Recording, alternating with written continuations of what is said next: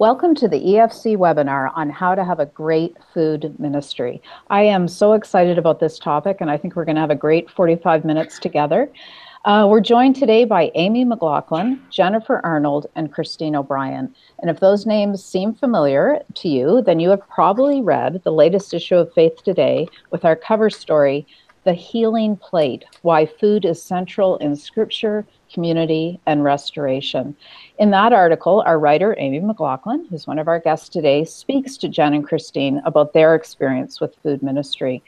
So, as we begin, I'd like to have our guests introduce themselves and share with us a tiny bit of their experience with food ministry or food as ministry. So, Amy, why don't we start with you?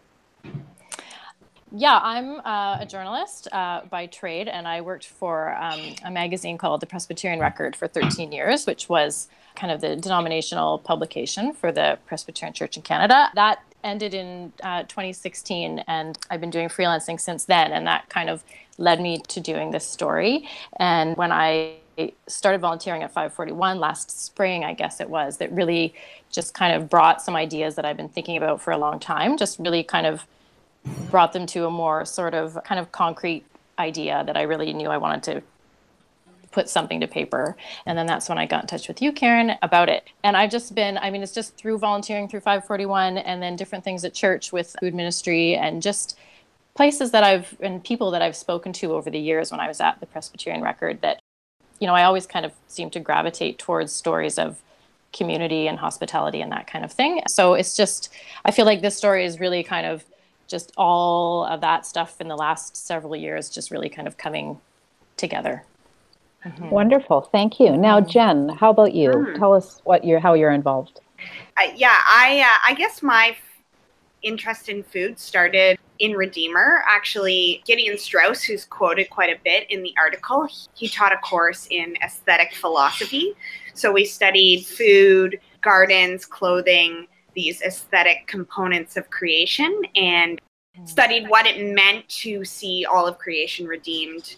And that's when I really started getting interested in food, in where food comes from, in how it's prepared, in how it brings people together. And ultimately, Jesus has us remember him by sharing a meal together. And so in that course that I I really started to realize the significance in food, not just as a means of survival, but of something that really just fosters community. And so now I'm a, a manager at 541 Eatery and Exchange and love that I get to be a part of something where not only do we really strive to have good food and strive to to have it be healthy and homemade but also have tables where people from different worlds can come and be in community together over that food. So, Jenn, just in, in case someone is listening who hasn't read the article, although I hmm. hope everyone has read the article, um, exchange, explain to us, please, what 541 Eatery and Exchange in Hamilton actually is. Sure. So, 541 Eatery and Exchange is uh, we're a nonprofit restaurant. So basically what that means is we're a restaurant, but we're also a social enterprise. And um, so 541 exists in a part of Hamilton where it's not a super walking distance to get to grocery stores, and there aren't many restaurants around us. So one thing that we want is that the eatery side of things is to have a place where people can come in our neighborhood and get food at an affordable price. So the way that we do that, and um, Amy is a part of this, but we keep our prices low because most of our employees are actually volunteers who just really believe in the vision of 541 and get on board and help out, whether it's in the kitchen or in the front or doing dishes. But then the exchange side of things is maybe just as, if not more important than the eatery part of it, which and the exchange part kind of stands for a couple things that go on here.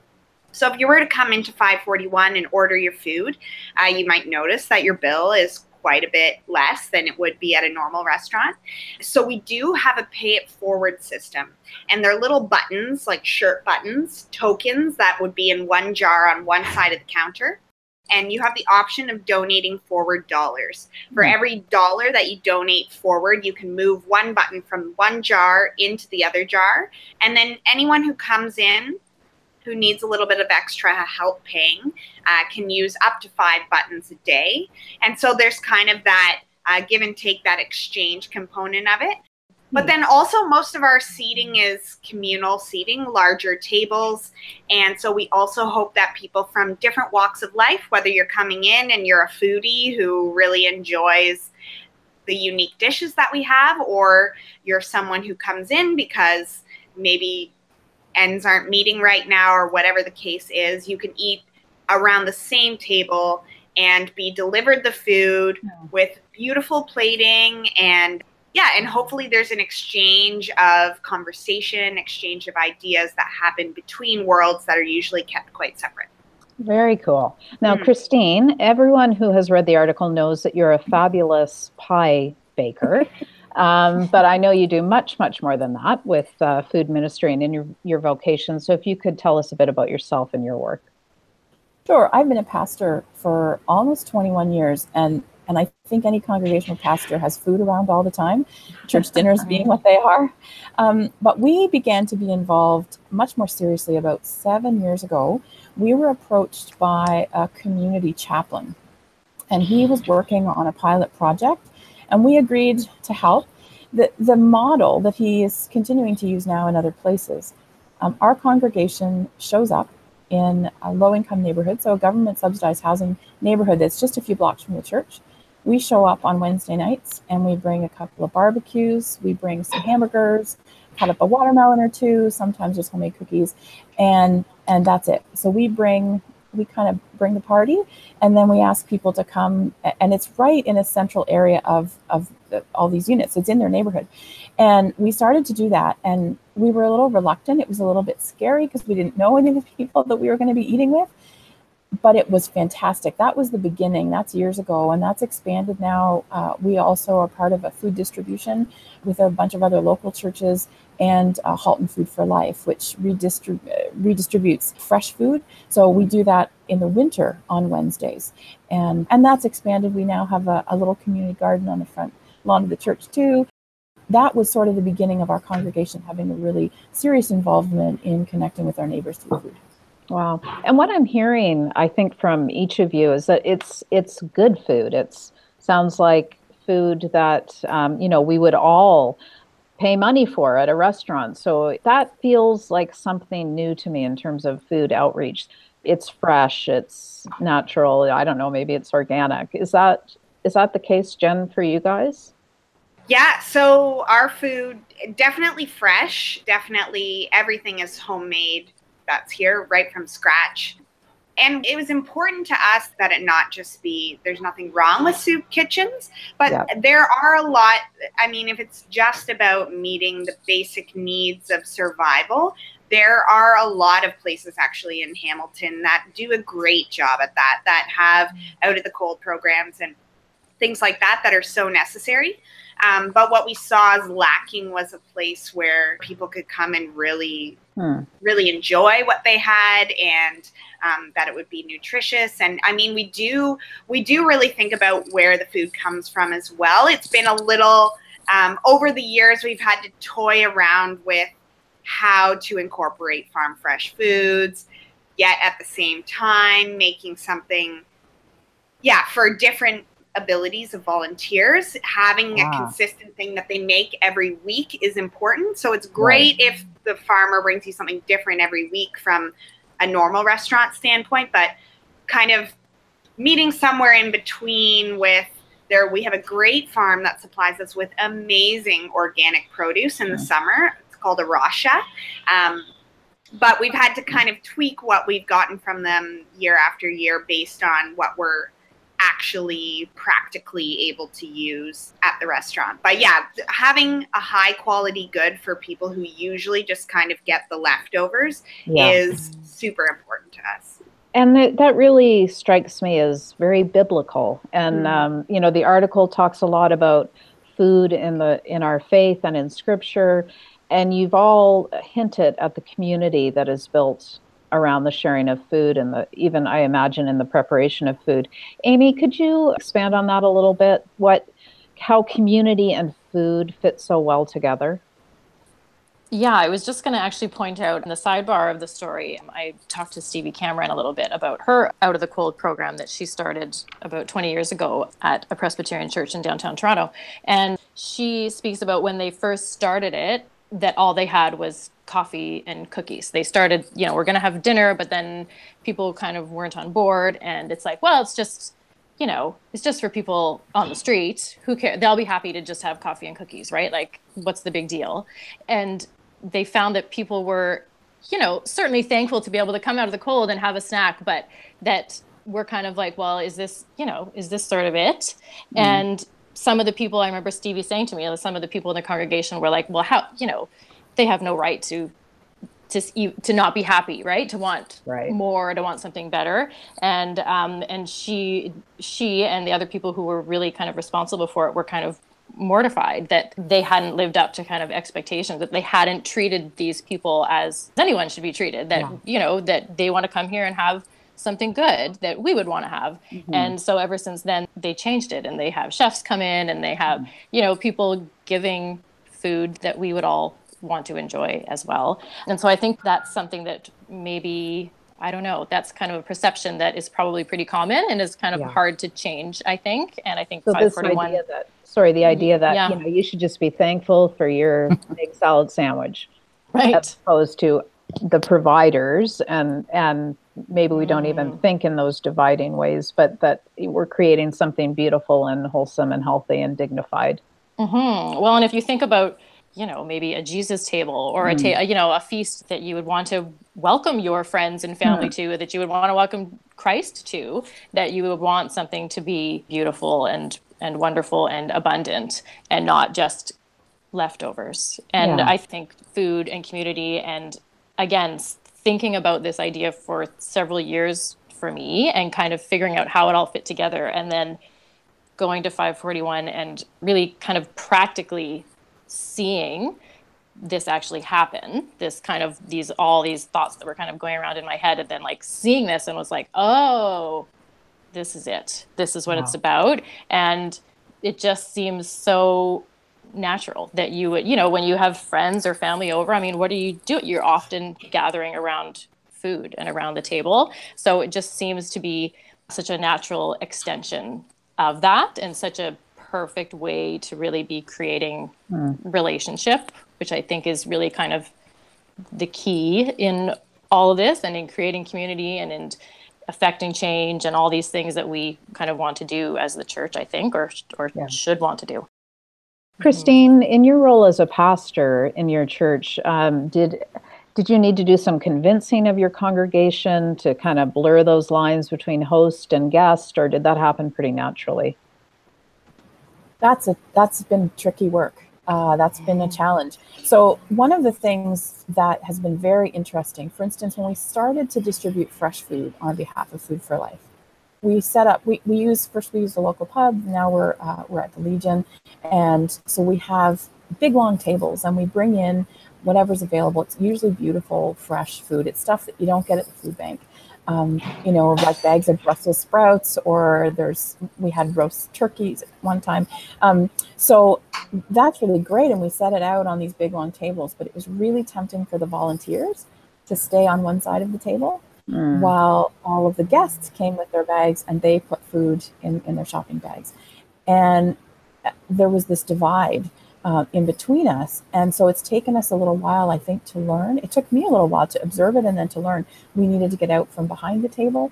And we also have begun now to have the, the people who come to receive the food also now help.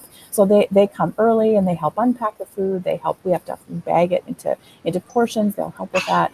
Um, and we will sit and have a coffee while the food is being distributed or, or we'll stand up and, and talk with somebody or talk to their kids. Or so, so we've begun to blur those lines, but it wasn't a natural, uh, it wasn't a natural thing. I think part of that because in our congregation, we are like most in my denomination, we're fairly middle class congregation, and people on the margins are not necessarily who we usually have in the pews or at a church dinner. and so we were with people who were different from us, either different in ethnicity or different in terms of their socioeconomic standing. And so we had to learn how to be friends with people who were different. And and we've we've really really gotten the hang of that. Uh, other people, you know, who come have gotten the hang of being friends with us too, but it, it didn't come naturally. We've we've had to we've had to work at it. Yeah. Um, in the article, Jenn, Amy paints this lovely picture of people, the same theme of people from different walks of life, or however we want to say it, literally sitting at the same table and interacting. Mm-hmm. And is it as smooth as that? It sounds wonderful. What have you seen grow out of that? um, sometimes it is like that. I mean, you definitely have the mixing. The smoothness yeah. is the part that maybe I'm laughing about. It totally depends on who is at that table. It depends sure. on what time of the month it is based and and how much of the rent or the sorry, the government checks are left over, which obviously affects your stress levels and and right. how much you're eating at that point or where you're sleeping. And it depends on the perspective of the person who's sitting there. I mean, you mm. may have, you may look out and see a couple businessmen sitting at a table with someone else who's from our neighborhood that's one of the regulars. And those businessmen and the regular could be engaging really well with one mm. another. But I think it takes both parties being willing to do that. And, and often, actually, it's our friends and and our regulars who are the welcomers. They really and it and this is our space. It does feel like a family the people who are regularly here the volunteers staff and regular customers from the neighborhood. And so they are quite good at welcoming people in regardless of how they look regardless of maybe what their job is or anything like that. And i think that's part of the beauty of the gift of who we are as the people of 541 but yeah, there can be issues when people are sitting beside someone else and maybe someone who has a more well-to-do background is frustrated because the person beside them fell asleep at the table or smells different or whatever the case is. But then there's also challenges of drug use in our neighborhood at mm-hmm. times and and so yeah, there can be messiness where we do have to step in and it's not super clean. Um, but there are right? beautiful times where people who come in and then this is one of my favorite interactions that I didn't necessarily anticipate from the beginning, but maybe people who have had a preconceived idea of what people are in this neighborhood, what Barton Street is. It's this sketchy place to go. It's scary, blah, blah, blah. And they come and they sit down and they sit beside someone who maybe they would have put in a certain box in their mind, but now they're face to face and it's harder to have mm. those categories for people. Yeah. Um, and so I love when seeing the shift in people's perspectives happening um, around around that and i really think that that is that is what is at the heart of the beatitudes is mm. these people who you think are at the bottom is actually jesus is with them and i am very privileged to be able to receive Jesus in these other people who oftentimes really get it. Mm. Mm. Does that resonate with you, Kristine? Oh, absolutely. Absolutely. I think one of the most beautiful things to me is watching our community having become more, much more diverse. And so mm. those those moments where I look out and I think, "Oh, this is the kingdom of God. This is just mm. just for a, you get a glimpse of of people who are being generous with one another, people who are so different. They're sharing their whether that's they're laughing together, they're eating, their their kids are are together. That is very beautiful, but it doesn't come without its challenges. Uh, it has changed our congregation significantly in terms of how we do what we do and where and when and um, but you know there are these beautiful pieces of intermingling we have food distribution on wednesday and there's always bread left over. And so I always make sure I bring a loaf to the congregation because on Wednesday evenings we have communion. And so we get to break bread together um, with that same bread. Um, right. It's being shared in those two places. And, and so there are things like that that are just incredibly beautiful and it's it's, it's worth every bit of chaos uh, and every bit of struggle that we encounter Wow, that is really wonderful. Mm. Yeah, I mean, it's mm. obviously a deeply theological thing you're doing. It, you're not just meeting a practical need. You're you're doing theology. Um, a writer, a reader mm. sent in this question. Um, first, an observation: someone might come away from the article or this webinar thinking that the 541 eatery and similar initiatives are just nice special interest causes, rather than food being a central piece of our Christian call to practice loving justice as followers of Jesus. And I think mm-hmm. you've all touched on that. So the question is how can we incorporate these insights into our individual lives and families as Christians? And I, that's an excellent question. Thank you, Alex. Jenn, you want to tackle that first? Sure. Yeah, so I think there is, especially the Western church, we have this very dualistic mind when it comes to spirituality. We think that there's there's the spiritual stuff up here and then there's the like mundane things that we just need to do to get by. And that's when I think we lose we lose we lose a lot of the richness of what faith actually looks like lived out in that and we and and food is a massive part of that. I mean, we're humans, we need to eat three times a day. Furthermore, there are certain foods that we're drawn to or comfort us or have various emotional attachments to them. And so there is this richness in the food experience, whether you're at 541 or you're at your table at home. So I think kind of getting away from this idea that there are these spiritual things and then there's the mundane things of life is is an important realization to have but we can further cement that into ourselves by partaking in meals with people and really being mm-hmm. thoughtful about where that food comes from, how we prepare it, who we're inviting to our tables at home as well, and how we can extend the table in, in ways, how we can invite people not just to our tables, but how we can be the guest in other places as well. And how the aesthetic component of that is so important that how you baked that bread or who you got that bread from or where it was grown geographically is all very much part of this and they're intrinsically woven into the food and as you consume it that says a lot about what you believe about you believing that God is in these mundane things and and is in your place. Um, it locates you. It gives skin to to faith, and I think it connects us on a human, tactile level that makes faith real in those hmm. moments. And one of my favorite hmm. times connected to 541, but I, I got to meet a couple people. They're regulars. They come in here every day they started referring to themselves as my mom and my dad, even though they are not. um, but they come in every day and they That's they sit and they are part of the welcome. I mean, 541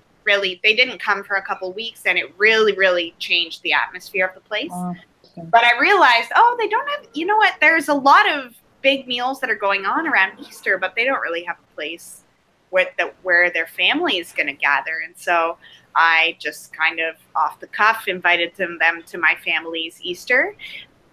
And it was really special. And I realized these meals that we share at home, mm-hmm. not that every meal is going to be this, but the meals that we share at home, we have these very high walls around them. We mm-hmm. have we, we care oftentimes, and I, I lump myself into this as well, care a lot more about how it's presented than who's around the table and and how we're crossing boundaries by sharing a meal with people. And yeah. um, it was actually, it was, I think my favorite family gathering that we've had to this date. And it was, it was messy and uh, there were no leftovers and there's always leftovers. And, you know, the family conversation was a little bit more colorful than it usually is.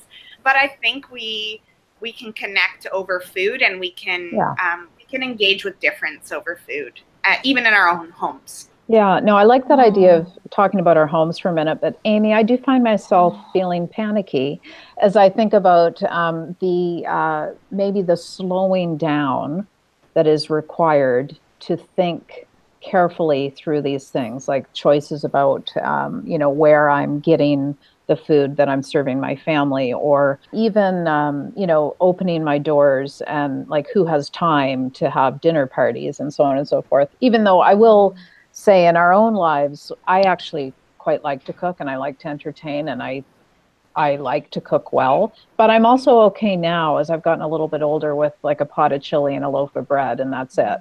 So, if you could speak to that, Amy, about maybe not overcomplicating it, but how to do hospitality in your home and make those connections for us. Gosh, I think it really kind of became real to me um, through my separation last year and realizing what a huge difference it made in my life to be alone. Mm. Uh, you know, certain nights that my kids weren't there, that all of a sudden I had no one to share a meal with, mm-hmm. and immediately I didn't I didn't want to have that meal. I you know there was suddenly I was by myself, and the social aspect and the community aspect of eating and of food just disappeared, and my interest in eating kind of disappeared as well. And I, I so it, it, it really solidified that idea of how important community is and sharing food with with other people is, and um, and thinking about how many other people there are who are maybe sitting at home by themselves all the time or that that aren't a part of a community and um and yeah i mean and i can get panicky too thinking like oh i want to have people over but oh the house is a mess and even what am I going to make? And kids are crazy and I don't have time. And, and then you just don't. Often you just don't, and those things right. will stop you. Um, but, you know, I've become a lot more comfortable with just come on over and I'm ordering pizza and we're having ice cream and I don't care. There's not like, there's yeah. not even one homemade thing on the table, right? And sometimes that has to just, sometimes that's just good enough. Sometimes it's just mm-hmm. enough to have people gather and um, and then I think kind of beyond that is just finding ways to get out of your comfort zone.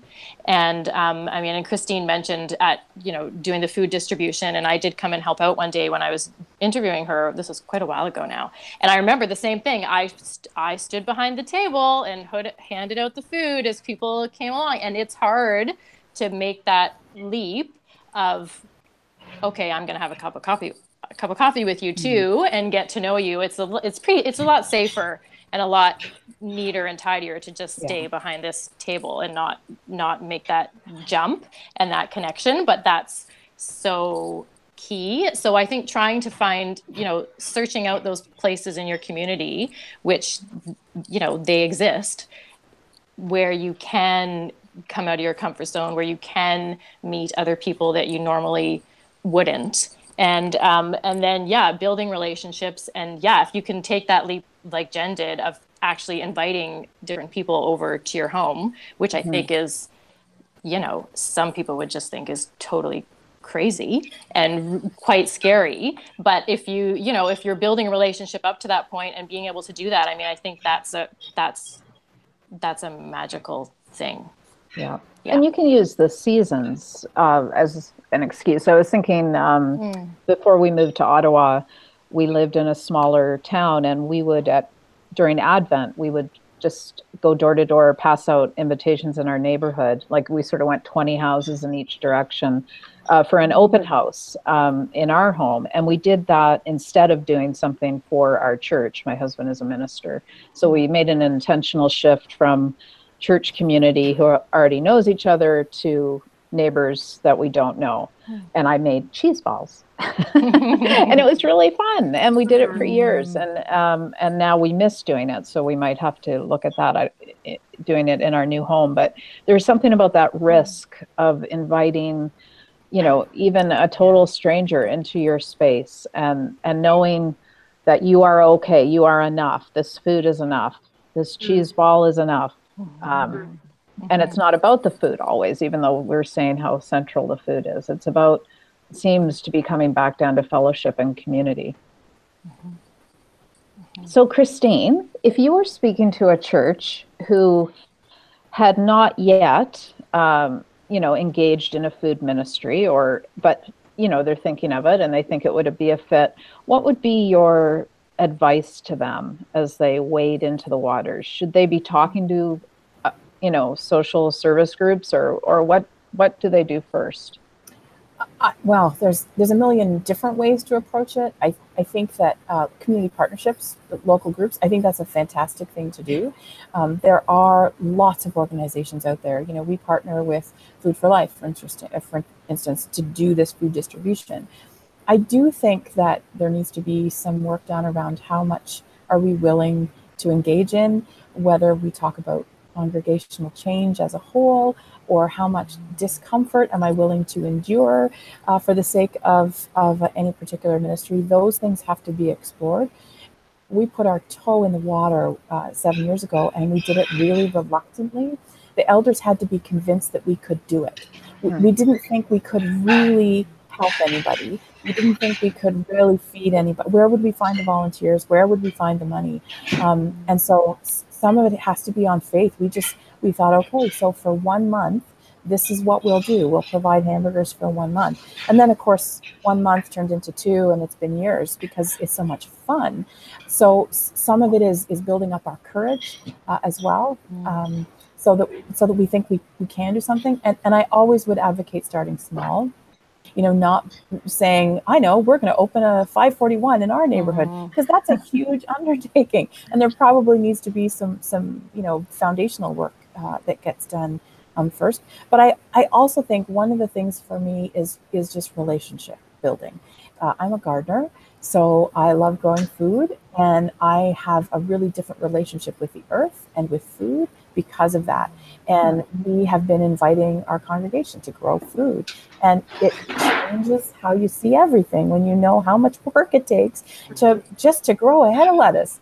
So that relationship is important and, and the relationships with people is important. We're not doing something to poor people in our neighborhood. We are going out and finding out who's in our neighborhood and we're engaging with them, learning from them, uh, even as we have a privilege of, of being helpful to hmm. people. So there's lots of different layers, uh, I think, in terms of a congregation moving into it. But um, but yeah, courage to just try something. Yeah, I like that, that you said fun too. Mm-hmm. Yeah, yeah, it's it, it's been great fun, great fun. So Jenn, what lessons could you share from 541 that would apply to a church food ministry? Like even even really practical tips, like put a flower on the table, like anything like that. Yeah, well, that's a good one. Uh, a flower put that some you flowers on the table, and do not put any fake flowers on the table. yeah. Um, that would be my first tip. Um, oh. Yeah, I think not just put I gathering people around the um, if you're having a church dinner around the the making of the food as well mm. um, because amy as you've experienced too at 541 there's just as much about what we do that is about what happens behind the counter and behind the scenes as what is produced for the customers and I think there's really meaningful interactions that happen when you're preparing food together. And I think that part is sometimes lost if it's just put on a table. And especially gathering people from different backgrounds, chopping vegetables or wh- whatever the case may be. And we sometimes partner with different well, we partner quite a bit with different community organizations, and one of them is Big Brothers and Big Sisters. And one of the tips that they actually give all of their big brothers and big sisters is when you go to hang out with one of these little kids who you're mentoring, um, always do something with them because their walls drop a lot easier when you're side by side with someone than when you're face to face. And I think we experience that happening in the kitchen here. So put a flower on a table, um, put put people side by side in preparing the food, and and in the cleanup as well of that food. Mm-hmm. But yeah, in I think there there's a lot going on in the production of food, that doesn't necessarily mean that you have to spend tons in order to have really good quality food. So, for instance, I love, Kristine, that you have some community gardens and we have some out back as well. But I think more churches with front lawns could have community gardens and then and then you can connect your church dinners to actually growing the food as well and and thinking creatively around like the term organic or the term local now is kind of synonymous with a price tag but the the real meaning of it and the real value of it doesn't have to cost a lot especially reaching out to churches that are maybe in more rural neighborhoods that are also wanting to give back in some way. Mm-hmm. How about you, Amy? What uh, what have you experienced at 541 and just in your observations researching this article that could help a church get started well in this kind of work?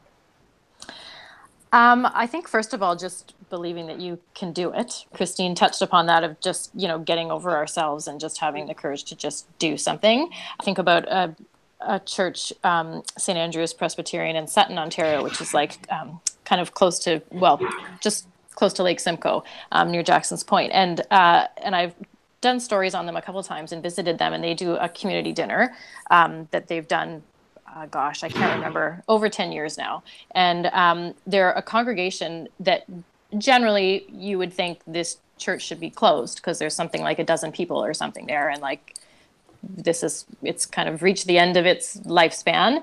Um, but, uh, you know, this little tiny congregation in a little small church has been putting on this this dinner for over a decade, um, you know, for about 75 people every single week. And it's become a huge community project that people, you know, local businesses donate food and local chefs come and cook. And it's it's really church for the people who come there. There's a big transient community there and, and this is where people come to be to be really heard and known. And I think that that's a huge deal. I mean, I think that's what we kind of all are just wanting is to be heard and listened to and known and acknowledged. Um, and so, yeah, so not thinking that, you know, we don't have enough people or we don't have enough resources or it's not big enough or whatever, because that's, that's just not true because I've seen it. I've seen it happening in so many different ways.